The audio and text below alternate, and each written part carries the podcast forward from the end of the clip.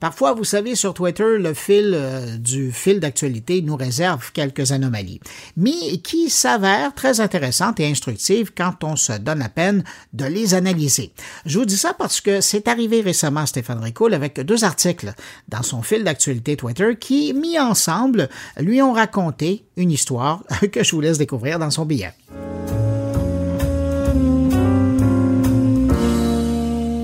Tous les jours de la semaine, du lundi au vendredi, je me fais un devoir de passer au travers de l'actualité liée à l'économie numérique. Je le fais non seulement pour pouvoir réaliser ce billet hebdomadaire qui me fait plaisir de partager,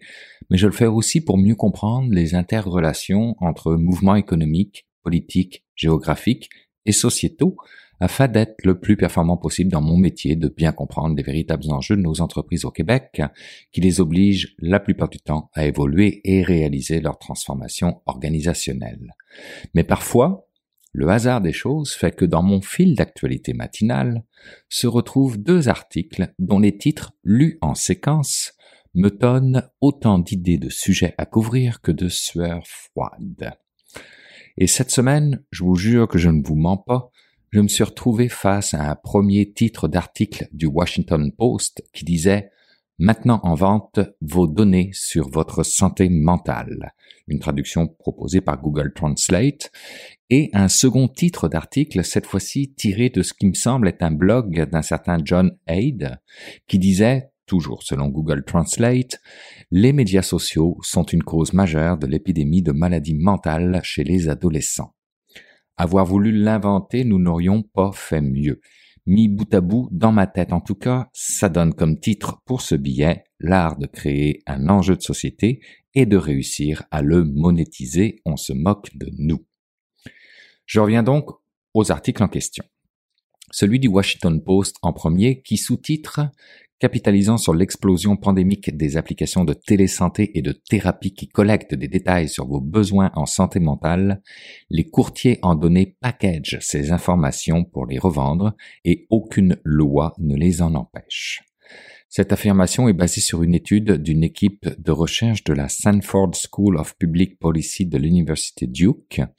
qui décrit à quel point le marché des données sur la santé des personnes est devenu expansif. Cette étude révèle que l'industrie des courtiers en données semble cruellement manquer de rigueur en l'absence d'un ensemble de meilleures pratiques pour gérer les données sur la santé mentale des individus, en particulier dans les domaines de la confidentialité et de la vérification des acheteurs, et conclut en affirmant que la nature largement non réglementée de cette industrie et l'absence de protection claire de la vie privée des consommateurs aux États-Unis, faisant littéralement penser à une véritable boîte noire nécessitant une loi fédérale complète sur la protection de la vie privée, ou, à tout le moins, une extension des protections de la vie privée de l'HIPAA, le Health Insurance Portability and Accountability Act, parallèlement aux interdictions de vente de données sur la santé mentale sur le libre marché.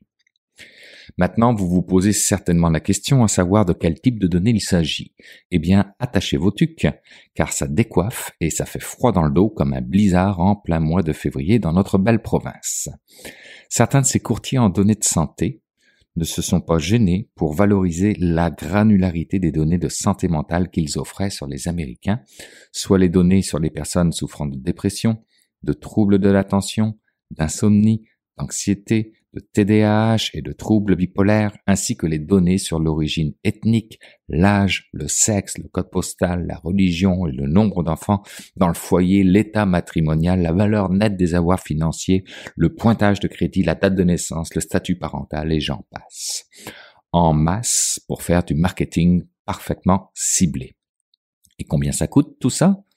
Variable d'un courtier à l'autre, mais en gros, vous pouvez considérer que cela vaut 275 pièces pour 5000 comptes agrégés de données de santé mentale d'Américains, jusqu'à 75 000 ou 100 000 dollars par an pour l'accès par abonnement ou licence aux données. En gros, c'est du bar open si as les moyens de payer, ni plus ni moins. Maintenant, allons faire un tour du côté du blog de John Haid, qui lui base ses propos sur une autre enquête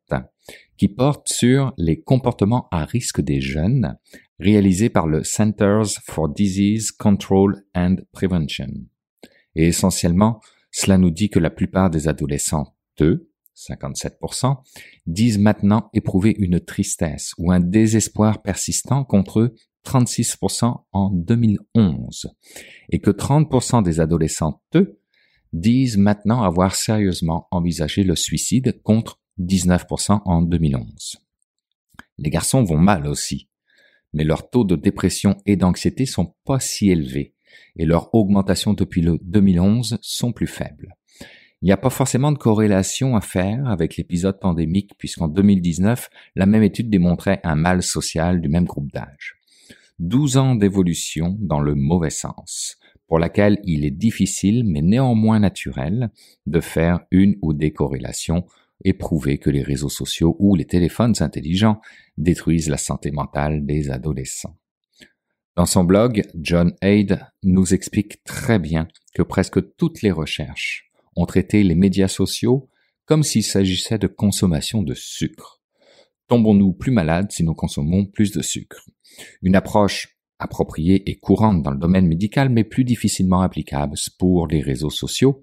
qui transforment la vie sociale de tout le monde, y compris ceux qui ne les consomment pas, contrairement au sucre.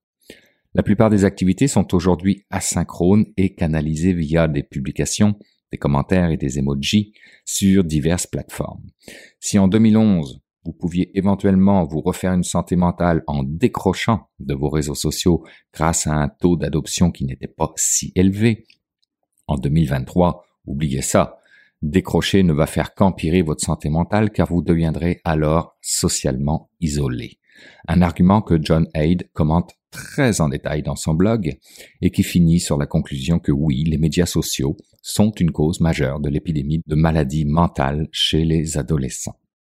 Alors comprenez ma stupéfaction lorsque dans mon fil d'actualité je lisais que les médias sociaux entraînaient une forte augmentation des maladies mentales et que de l'autre côté, des courtiers en données profitaient de cette manne pour faire du cash sur les données personnelles sans consentement aucun.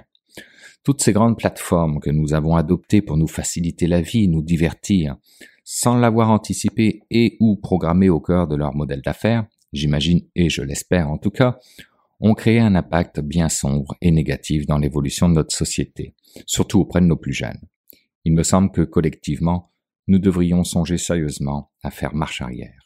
Les politiques de déconnexion ne devraient pas s'appliquer uniquement en entreprise, mais dans nos foyers aussi, et les autres politiques, celles qui encadrent l'économie numérique, devraient être une priorité absolue pour tous les gouvernements et intégrer systématiquement les critères ESG qui vont être appelés de toute façon à prendre de l'ampleur dans nos vies.